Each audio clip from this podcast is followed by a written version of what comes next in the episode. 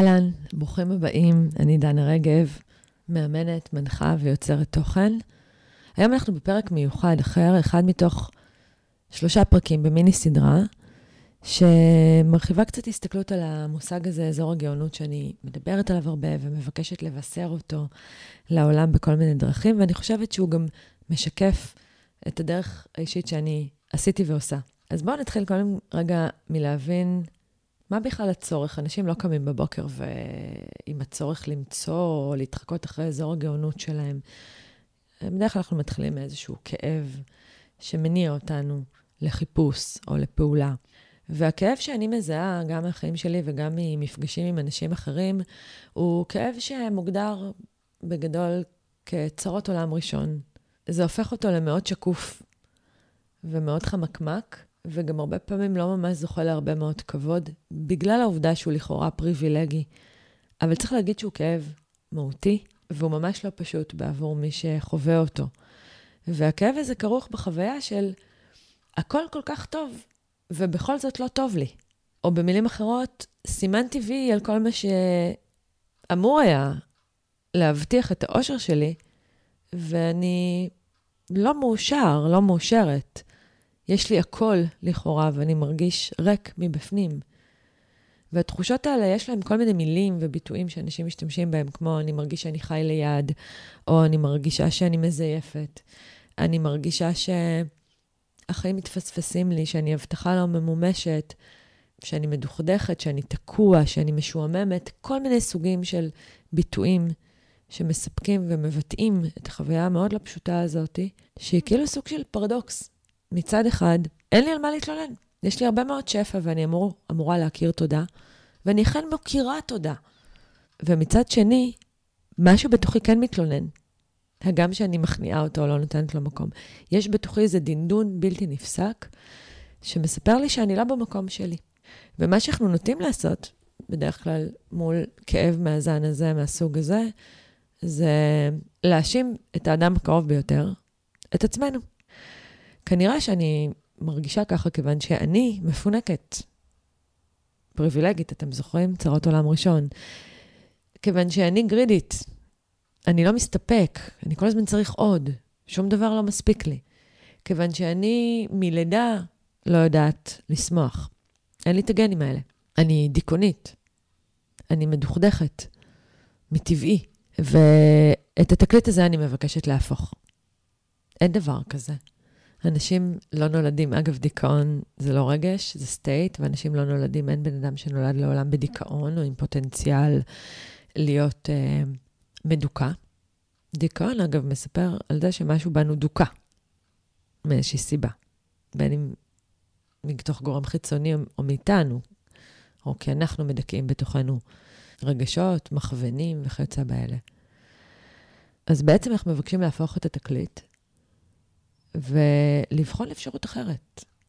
מה אם זה המסלול שסללתי לעצמי, שלא מבטא את הגרעין הפנימי, את האני, בצורה משמעותית ומלאה? מה אם מסלול אחר יבטא את הצורך שלי טוב יותר ויספק לי תחושה שאני במקום? ולא, זה לא קשור לגודל הבית שאני הולך להחזיק בו, כמות הכסף שיהיה לי בבנק, כמה לייקים יש לי ברשתות, אלא לחוויה שהיא אחרת, שונה, כזו שמספקת לי תחושה שאני חיה לטובת משהו, חיה ועוקבת אחרי איזה למה פנימי. ואנחנו עוד ניגע בזה, אבל בואו לפני כן רגע ננסה למפות את הגורמים שבגינם לא פשוט בכלל להיות מאושרים בעידן הזה. דווקא בעידן המודרני, המערבי, הלכאורה נוח מאוד ומובטח הישרדותית, אולי הכי מורכב, לחוות תחושה של שמחה פנימית. אבל לפני כן צריך להגיד שלא בטוח שזאת בכלל המטרה. לאם האבולוציה היו תוכניות שונות לחלוטין בעבורנו, והמטרות המשמעותיות בעבור אם האבולוציה או הטבע שלנו, זה אחד, שנשרוד, ושתיים, שנתרבה. ולצורך כך, יש לנו מנגנונים מפוארים, מרהיבים, אוטומטיים לחלוטין, שאנחנו, in design, מכוותים אליהם. אחד מהם זה סטרס, וכל אחד מאיתנו מכיר את החוויה הזאת של סטרס. המטרה של המנגנון הזה היא באמת שכשאנחנו ניתקל בסכנה קיומית להישרדות שלנו, הגוף שלנו יבחר באופן אוטומטי באחת משלוש אסטרטגיות ההישרדות שלנו, שלושת האפים, fight, flight או freeze. לתקוף, לברוח או לקפוא. זה מה שאנחנו עושים, וזה מה שעושים גם בעלי חיים מורכבים אחרים בטבע. אם אנחנו פוגשים נמר, אוטומטית אנחנו ככל הנראה נברח. לפעמים גם חיות באמת קופאות, עושות את עצמן מתות, שני מנגנונים שונים לחלוטין מבחינה גופנית, אבל הם לא נבחרים על ידי החלק המושכל שבנו, החלק המודע שלנו, אלא הם החלטות שנלקחות כהרף עין על ידי המוח האחורי שלנו, על ידי המגדלה שלנו. אנחנו צריכים להבין שהגוף שלנו, באמצעות החושים, שהם החיישנים לעולם, אוסף הרבה מאוד אינפורמציה מהחוץ. אנחנו מזהים טמפרטורה, אנחנו מזהים קולות ורכשים שאנחנו שומעים באמצעות חוש השמיעה שלנו. אנחנו באמצעות חוש הראייה יכולים לראות אובייקטים, את המהירות שלהם, את הגודל שלהם. יש לנו הרבה מאוד דרכים, אנחנו באמצעות הריח שלנו יכולים לזהות ריח חזק מאוד, ריח של ריקבון לצורך העניין, או ריח שהוא ריח שמספר לנו סיפור של משהו מורעל פה, ריח כימי חזק, נכון? יש לנו דרכים חושיות לקבל הרבה מאוד אינפורמציה מהעולם, והאינפורמציה הזאת מקוטלגת על ידי המוח שלנו כמסוכן לי או כבטוח לי. אבל יש עוד קטגוריה, והקטגוריה השלישית היא, יש ספק. תחשבו רגע על uh, ג'ירפה או זברה שעומדת בסוואנה ושומעת רחש מבין העלים. היא יכולה להניח שמדובר בנמר, ואז מן הסתם לברוח מהר ככל שהיא יכולה. אבל היא יכולה גם להניח שמדובר ברוח מערבית קלה. ואנחנו יודעים שיש כל מיני פרשנויות לאירועים, ואנחנו לא תמיד, לא תמיד החושים מספרים לנו מהי באמת האמת, הם גם מתעתעים בנו. במובן הזה, המוח שלנו, כשיש ספק, מבחינתו אין ספק. אין סיכוי שאותה זברה תחשוב בכלל על רוח מערבית, או תפעל כאילו מדובר ביבשה בעלים, כי אין מקום ל-wishful thinking כשאנחנו מדברים על ההישרדות שלנו, ולכן המוח שלנו אוטומטית יוליך אותה ל-worst case scenario. תרחיש הגרוע ביותר, הוא יעדיף שהיא תניח נמר ותציל את עצמה, מאשר שהיא תטרף. זה נכון גם לגבינו. כשיש ספק, אין ספק, תזכרו את זה, עוד נחזור לזה. רמז, רוב הפעמים שאנחנו חווים סטרס בחיים שלנו ביום-יום בעולם המודרני, הם לא כיוון שאנחנו נתקלים בסכנות קיומיות, אלא הם כיוון שאנחנו נתקלים בספקות. ובעבור המוח שלנו ספק שווה סכנה, תזכרו את זה. האלמנט השני, המנגנון השני, שגם הוא חלק מה-in-design, החיווט הפנימי שלנו שמבטיח את ההישרדות שלנו, אמרנו, מטרה הנעלה מבחינת uh, עם האבולוציה, זה מנגנון שקשור להנאה שלנו. למוח שלנו יש יכולת נהדרת להתקרב להנאה ולהתרחק מסבל. במובן הזה הוא מאוד יעיל. וצריך להגיד, הנאה מחולקת לכל מיני סוגים של הנאות, ואני ככה ישבתי ומניתי חמש כאלה. אז הנאה אחת שכולנו זוכים להכיר היא הנאה גופנית. ובאמת, כשאנחנו לצורך העניין אוכלים, אנחנו חווים חוויה של הנאה. לא סתם, אנחנו חווים חוויה של הנאה כשאנחנו אוכלים. הטבע דאג שאנחנו נתומרץ לאכול, כי אוכל הוא מנגנון שמאפשר, שוב, את ההישרדות שלנו. אנחנו נהנים גם כשאנחנו מקיימים, נכון, יחסי מין במהלך סקס. לא סתם אנחנו נהנים. אנחנו נהנים כיוון ששוב, הטבע מבקש לתמרץ אותנו באמצעות אינסנטיב חיובי, סוג של נאג' מאוד מתוחכם וחכם, דחיפה קלה קדימה, להתרבות. אז אנחנו, באמצעות הנאה, תשימו לב, מצד אחד יש לנו מנגנון שמבטיח את ההגנה עלינו בעת סכנה, ומצד שני יש מנגנון אחר שמבטיח שאנחנו נתקרב ונמשיך לעשות פעולות שמגבירות את הסיכויים שלנו לשרוד כאן. אז הנאה אחת היא הנאה גופנית, כמו שאמרנו, ואנחנו נהנים מעונג גופני משמעותי, ממגע, מליטוף, ממסאז', כל מיני אלמנטים שיכולים לה, לספר לנו או לקרב אותנו לאותם תסריטים שיכולים להבטיח את ההישרדות שלנו ואת ההתרבות שלנו. הנאה שנייה שאנחנו נהנה ממנה היא כשמוסר כאב. לצורך העניין, הייתי מאוד מאוד רעבה ואכלתי. יש, איזה, יש הנאה מזה שהרעב נעלם. כשכאב נפסק, אנחנו מרגישים הנאה. כלומר, גם פה הגוף שלי מסמן לי מתי אני בסכנה, ואז אני חשה כאב, ואני מאוד מאוד נהנית כשהכאב הזה מפסיק, שהוא מוסר, שאני כבר לא חווה אותו. הנאה נוספת שאנחנו חווים, הנאה שלישית, היא הנאה מהכרה חיצונית של האנשים האלה שנמצאים לידי, השבט שלי, כשהם מוחאים לי כפיים, כשהם מתפעלים ממני, כשהם מחמיאים לי, כשמסמנים לי לייקים ברשתות, נכון? אנחנו כולנו מכוותים ליהנות מהכרה. למה? כי גם זו דרך בעבורנו לשרוד. הטבע שלנו מראש הוא טבע של יצור חברתי. אנחנו לא יכולים לשרוד כפרט בודד בעולם. תינוק נולד לעולם הזה כתלות מוחלטת, הוא מבין את זה, אמרנו כבר בהרבה פרקים כאן, באופן קמאי, ולכן הוא מכוות לבקשה או למטרה להיות קשוב מאוד למה מספק אצלו את החוויה של אהוב. הוא חייב להיות אהוב. הוא חייב להיות אהוב, הוא מבין את זה על ידי אבא ואימא שלו, כדי לזכות במנה קלורית, כדי להתפתח, לזכות בניוד והעברה ממקום למקום, הוא לא יכול לעשות דבר לבד.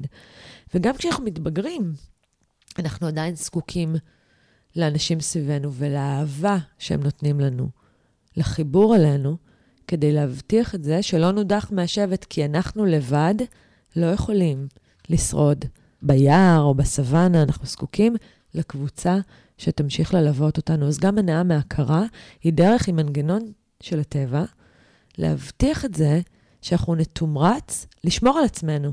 שוב, לשרוד. הנאה נוספת שמתקשרת לזה, אבל היא קצת שונה, ולכן הגדרתי אותה כהנאה רביעית, ובכל זאת היא מאוד מתקשרת לסיפור החברתי, היא הנאה שיש לנו מתרומה או מהשפעה. זה כבר לא הנאה מההכרה ומהמחמאה, אלא מהחוויה שאני נתתי, שאני עזרתי, שאני דאגתי למישהו אחר, שאני היטבתי.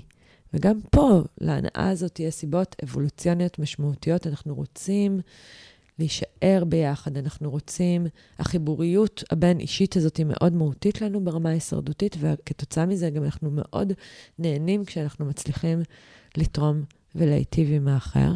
ואז מגיעה ההנאה החמישית, וההנאה החמישית היא קשורה למושג flow, שאני מניחה שהרבה מכם כבר מכירים. תרגום שלו בעברית הוא זרימה, ששם אנחנו נרגיש flow כשאנחנו עושים פעולות שבהם אנחנו מרגישים שהזמן טס לנו, שאנחנו באחדות עם המשימה, שיש איזו הנאה פנימית, עוד לפני שבכלל קיבלנו מחמאה, עוד לפני שמישהו נתרם והיטבנו איתו.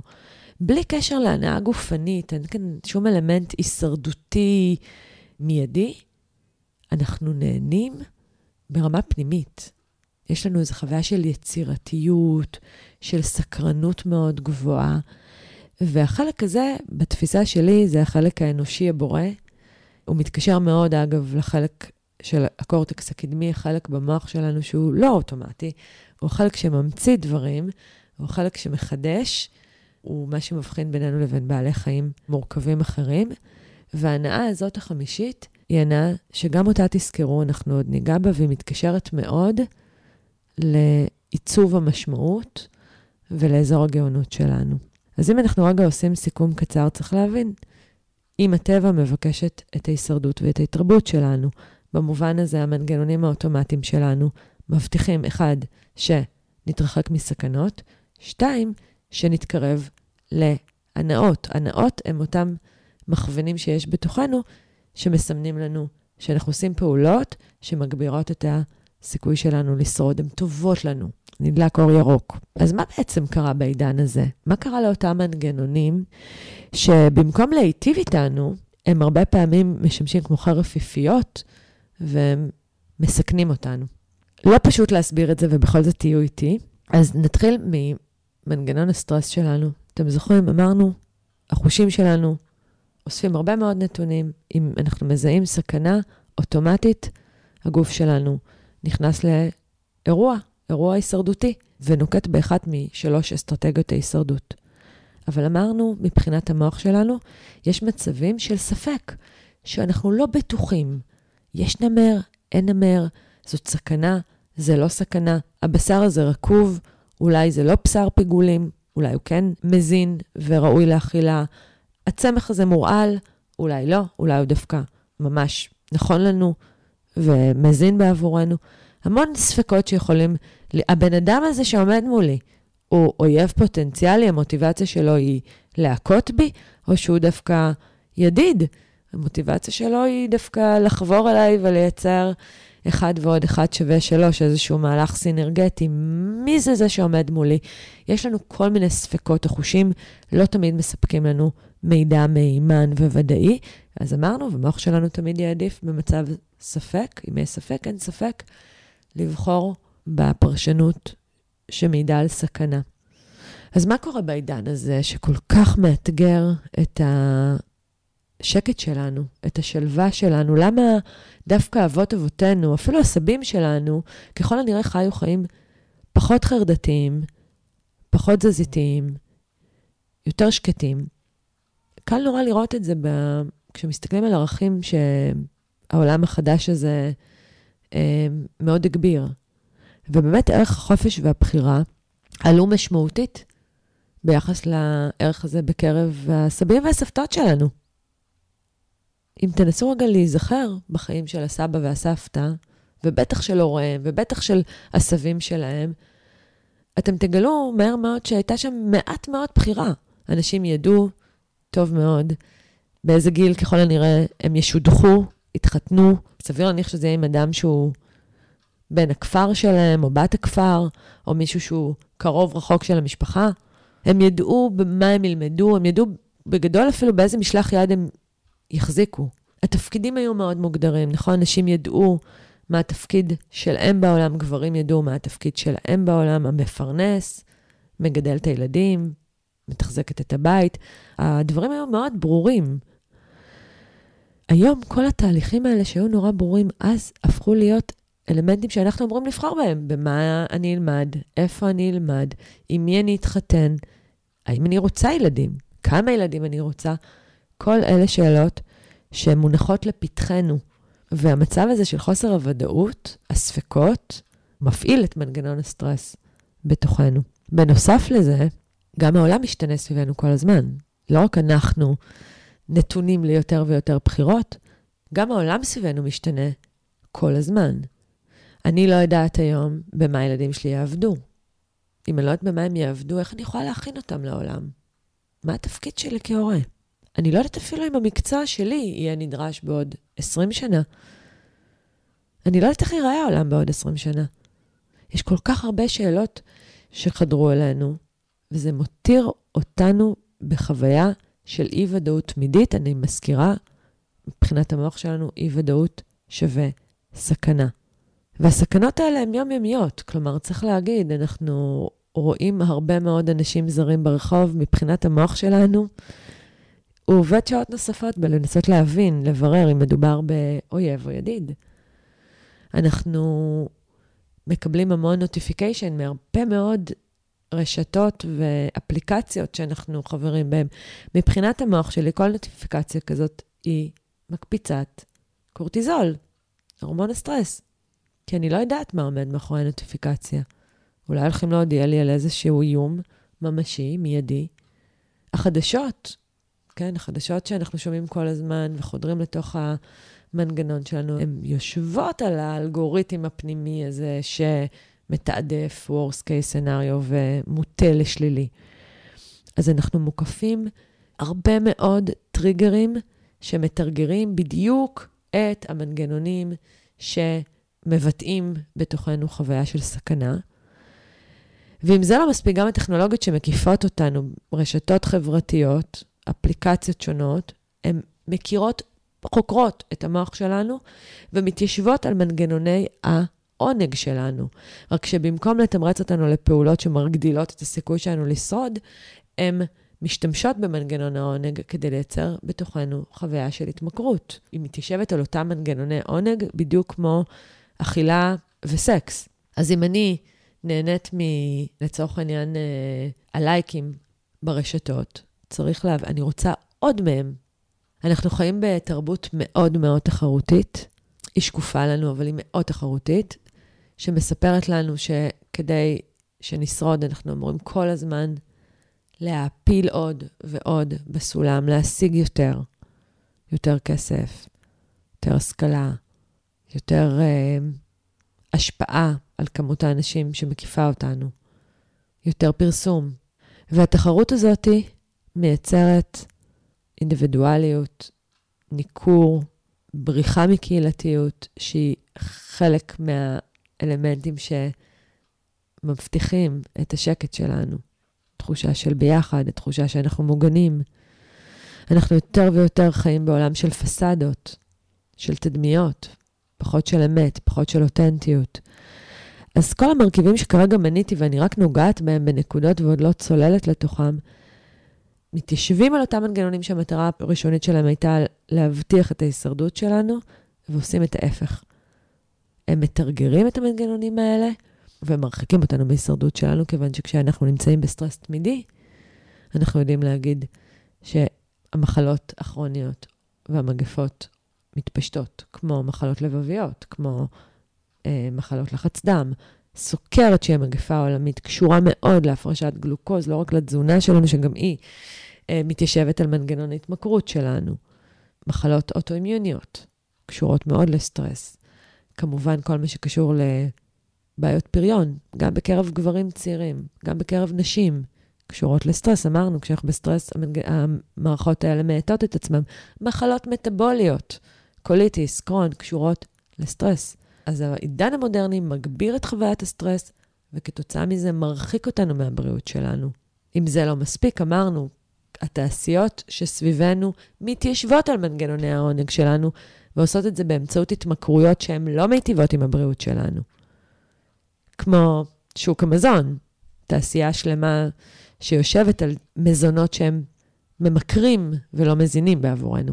לדוגמה, רשתות חברתיות, שמבטיחות את ההתמכרות שלנו להימצאות באינפיניט פיד, בהתמכרות ללייקים, שלא בהכרח משרתים את הפעולות היצירתיות והיצרניות שלנו בעולם.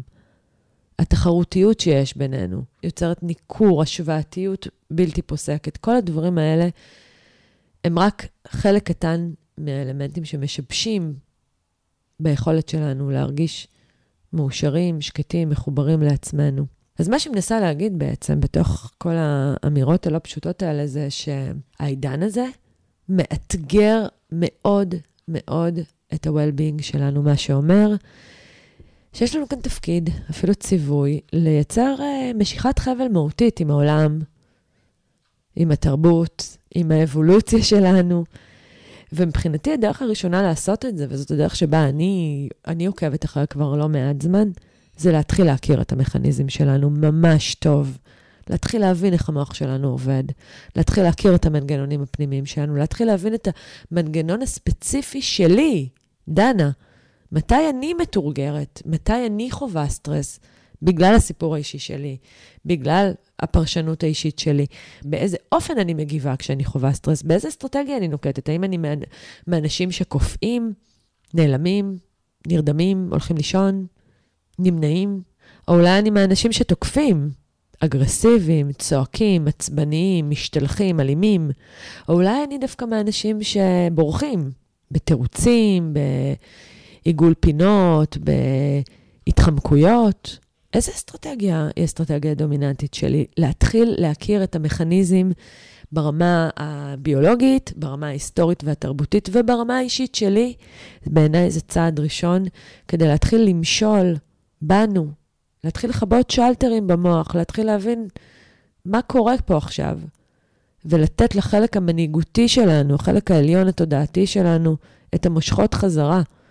כי הסיפור, בראש ובראשונה, קשור למנהיגות, איך אני מנהיגה את עצמי. אז בעיניי, כדי להנהיג, דבר ראשון, אנחנו צריכים ללמוד. את מה? את מה שמקיף אותנו ואותנו. הדבר השני שהייתי ממליצה לכולנו לעשות כדי להגביר את חוויית ה-well-being שלנו בעולם, זה לעזוב את המושג אושר. לעזוב את היעד הזה.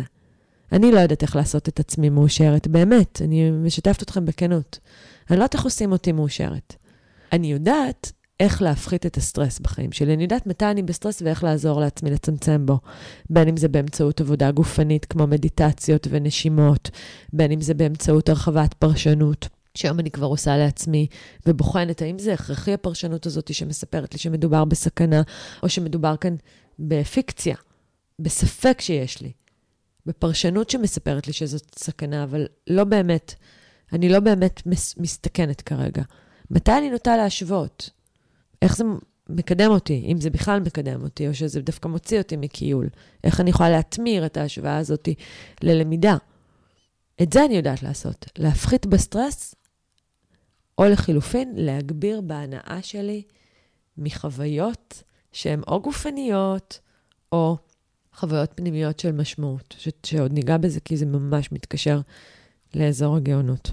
אז ההמלצה שלי, אחד, זה להכיר את עצמנו, את המכניזם שלנו, ושתיים, לעזוב את יעד אושר ולהחליף אותו במה? ביעד משמעות. ובתפיסה שלי זה הציווי על האדם המודרני. בעולם שבו הקבוע היחיד הוא שינוי, יש קבוע נוסף שאם רק נכיר אותו, נוכל לשגשג, נוכל לפרוח. והקבוע הזה הוא אני. ואזור הגאונות הוא בעצם אזור פרטי, ספציפי, ייחודי, טביעת האצבע האישית של האני הזה. כשאני מתחילה להכיר אותו, ויש כל מיני דרכים להכיר את האזור הזה, אני מתחילה למצוא את הדבר הזה, שכשאני עושה, פעולות שכשאני עושה, הן מספקות לי את תחושת ה flow שדיברנו עליה כהנאה. פעולות שמספקות לי תחושה פנימית של יצירתיות, של סקרנות, של גאווה.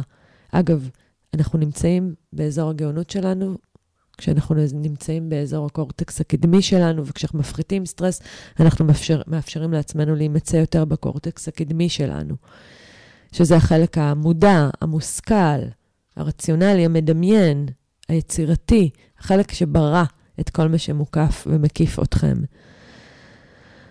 כשאנחנו מתחילים להתחקות אחרי הדבר הזה שמספק משמעות בעולם, אנחנו מזהים שאנחנו מחליפים את המחשבה ממה אני צריך שהעולם יספק לי, למה העולם צריך ממני. מה אני יכול לספק לעולם? אגב, הפסיכואנליטיקאי אלפרד אדלר דיבר על שיטת החינוך שמובילה לבריאות נפשית כשיטה. שמטפחת תרומה ומועילות. אנחנו רוצים לתרום בעולם, אנחנו רוצים להרגיש נחוצים. זה חשוב לנו להרגיש שאנחנו מזהים מה התפקיד שלנו כאן. אנחנו יכולים להיות טובים בהמון דברים. הרבה מאיתנו, זאת אולי הטרגדיה הגדולה שלהם, הם מחזיקים ביכולות מגוונות, מולטיטאסקרים, אבל בהרבה מובנים זה מרחיק אותם מהידיעה מה זה הדבר שמגדיר אותם.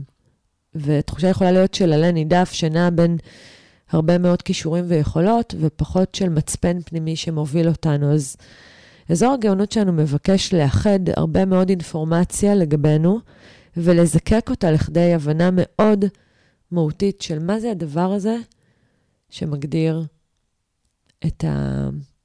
את הייחוד הספציפי הזה שלי.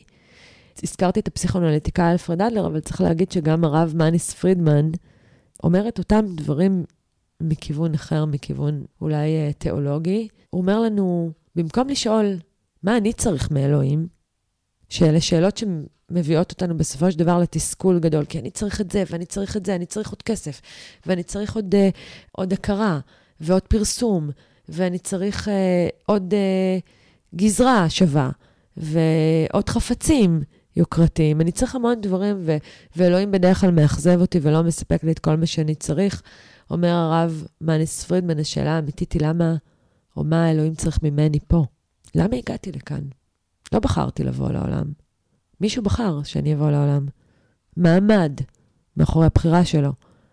אני יודעת, אלה שאלות נורא גדולות, אני רק מתחילה לגרות את הבקשה לבחון אותם. אני יכולה לשתף מהמסע הפרטי שלי, שמהרגע שזיהיתי את אותן פעולות שמסבות לי חוויה של uh, תשוקה מקסימלית, לצד uh, מתן ערך, תרומה והשפעה, פעולות שמבטאות, שבהן אני מבטאת את היכולות הגבוהות שלי, אני זכיתי לחיים הרבה יותר מדויקים, הרבה יותר uh, ממוקדים, הרבה יותר בהירים. ברגע שאני יודעת מה הלמה, מה הייעוד שלי, מה התפקיד שלי כאן, צווי הפעולה שנגזרות מה, מהלמה הזה, זה כבר תהליך הרבה יותר פשוט מאשר הליכה נטולת תכלית ומשמעות.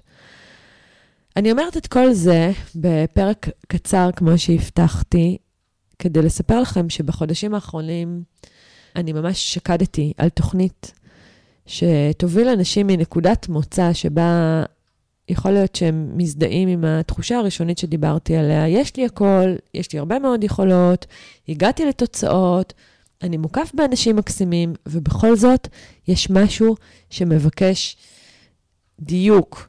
תחושה של אני לא לגמרי במקום שלי, תחושה שאני לא לגמרי מבין מה המשמעות שלי. אם זאת נקודת המוצא, ניסיתי להבין איך אני מייצרת תהליך שיוביל לנקודת היעד, נקודת יעד שבה אני, אני מכיר את עצמי, אני מבינה מי אני, אני מבינה מה המקום שלי בעולם, ואני מגבירה את חוויית ה-well-being שלי. ואני ממש מתרגשת לספר לכם שיצרתי תוכנית של 12 מפגשים, שלוש שעות כל מפגש, במקום קסום, פסטורלי, אה, בטבע, שיאפשר לנו גם אה, לספק את שלושת הרכיבים שעומדים להיות אה, מועברים בתוך התוכנית הזאת. רכיב אחד הוא אינטלקטואלי, נלמד ממש תיאוריות, מודלים, ניכנס פנימה כדי להבין את המנגנונים שלנו, הפסיכולוגיים והביולוגיים. הרכיב השני הוא רכיב רגשי, נכיר כל אחד את הטריגרים האישיים שלו, את המנגנונים הרגשיים האישיים שלו, את המכוונים הסובייקטיביים שלו, כדי להבין משהו על הייחודיות של כל אחד מאיתנו, כדי להתחקות אחרי הדבר הזה שמוגדר כאזור הגאונות של כל אחד מאיתנו. והרכיב השלישי זה רכיב שמדשן את התודעה הטהורה שמאפשרת לנו להיות יותר בקורטקס הקדמי שלנו, בחלק היצירתי, היצרני, המחדש, הממציא, וזה הרכיב הגופני. אנחנו נעשה מדיטציות, אנחנו נלמד לנשום גם באמצעות טכניקה שנקראת נשימה מעגלית, rebirthing, אנחנו נרקוד ריקוד חופשי, אנחנו נעבוד עם הגוף, כי אנחנו יצור הוליסטי, והמוח שלנו הוא לא לבד פה, אנחנו זקוקים לו, אנחנו נלמד איך למשול בו, אבל אנחנו זקוקים גם לגוף שלנו כדי לייצר איים של שקט משמעותיים, אה, שמאפשרים אה, בסופו של דבר את הפרודוקציה הכי מהותית שלנו, את היצירה המאוד מאוד ייחודית של כל אחד מאיתנו. אז אני ממש מתרגשת להזמין אתכם לתוכנית שנוצרה בדיוק בשביל אנשים כמוכם. להתחיל להתחקות אחרי שביל האבנים הצהובות, כדי להגיע ולהבין מהו אזור הגאונות, להכין את עצמנו לעולם החדש שכבר מקיף אותנו, ולספק לנו ולמוח שלנו חוויה של ודאות, של שקט, של מיקוד, ולאנשים שסביבנו תחושה של תרומה והשפעה. אז uh, יש כאן לינק שמצורף, אתם מוזמנים להיכנס פנימה ולקרוא, ואני אשמח מאוד להכיר אתכם ולהתחיל לצעוד ביחד, ללוות אתכם במסע המאוד מרגש שלכם.